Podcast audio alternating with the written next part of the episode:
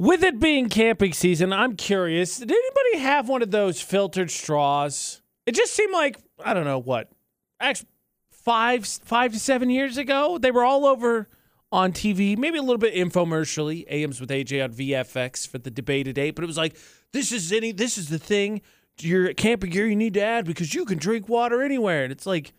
It was a straw, right? You could put it in anything. It was supposed to be able to filter out pretty much everything so that it was safe to drink. And I know when I first moved here, probably I think the second Christmas, uh, my girlfriend's brother actually got one, and I'm just curious because I don't feel like I see him anymore.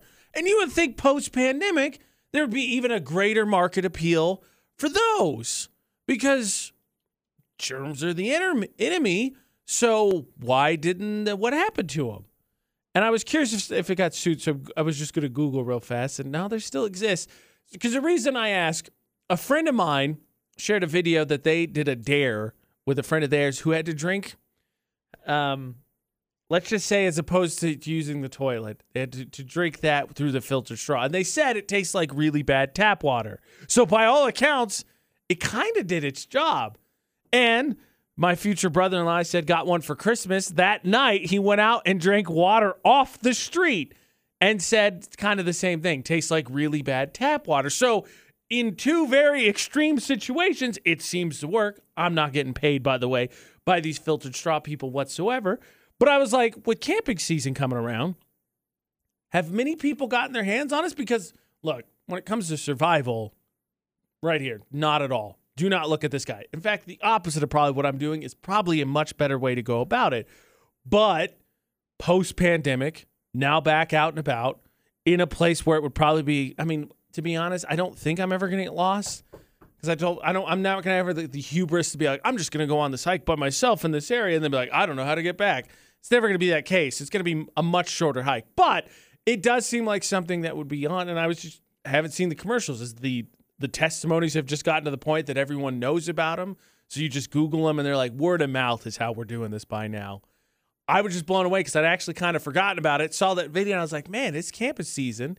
People gotten their hands on it because I don't know that there's much more that you could you could put it to the test than what that memory shared and be like, no, this is legit. Like that dude drank his own, you know, and said bad tap water. It's what it tastes like.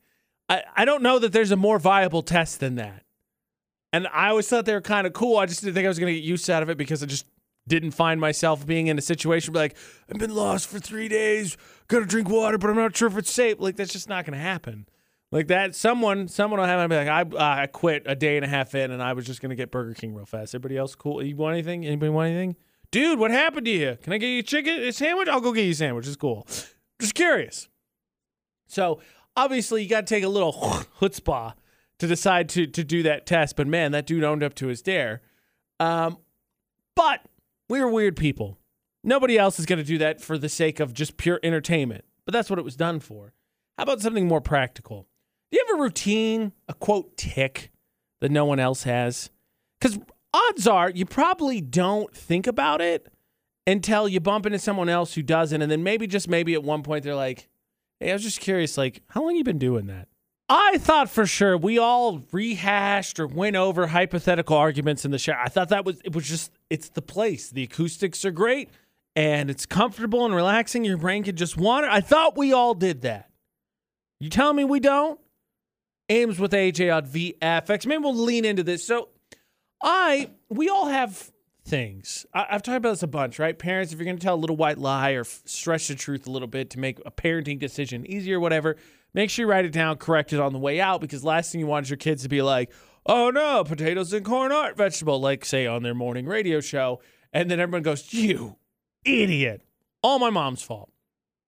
But there are probably some things maybe you develop because of family or whatever, just become the pattern you put together that are maybe just a little bit weird, but no one knows until someone finally goes, Hey, I was just curious. Why do you do that? Like a small one, for instance. So my buddy was here was a couple weeks ago, and one night we're both brushing our teeth. We're just both in the shower to get the toothbrush, and I do wet the toothbrush, toothpaste, wet the toothpaste, and that's how I do it.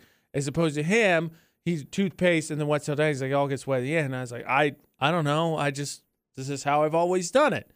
So call it quote my weird little tick Sort of. For instance, I thought for sure I was a little bit curious about this. I think my friends are yanking my chain, but I thought for sure that uh, everyone rehashes arguments, whether it's hypothetical or you go back to what you what an, an event that happened. You go, okay, what I should have said was this, and then they would have said that. Doesn't everybody do that? On her Facebook page, Tiffany said that she does both of those. You're not weird, or I am.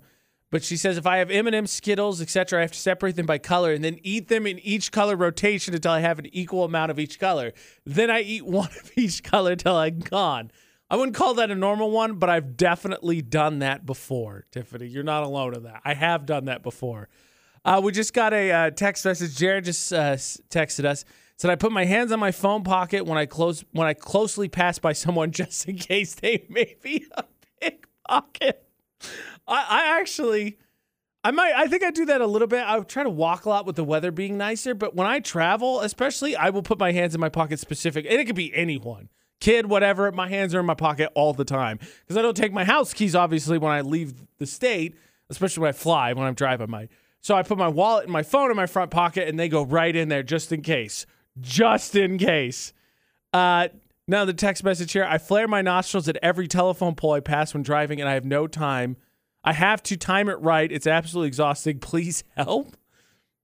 How how did you decide to do that? just feels like, I mean, look, I don't want Chris because I'm sharing my ticks, right? But how did you land on that? And, unless there's some other story, I think you could just not do it. Like a, I think it's like a hiccups thing. If you just hold your breath once and then you get through it, hopefully, ideally, it's done. Okay. Thus far, I'm on board. That's one that we don't share. What is your nervous tick or something different that you do that maybe just maybe you think is a little bit weird, but it's just always the case when you really think about it?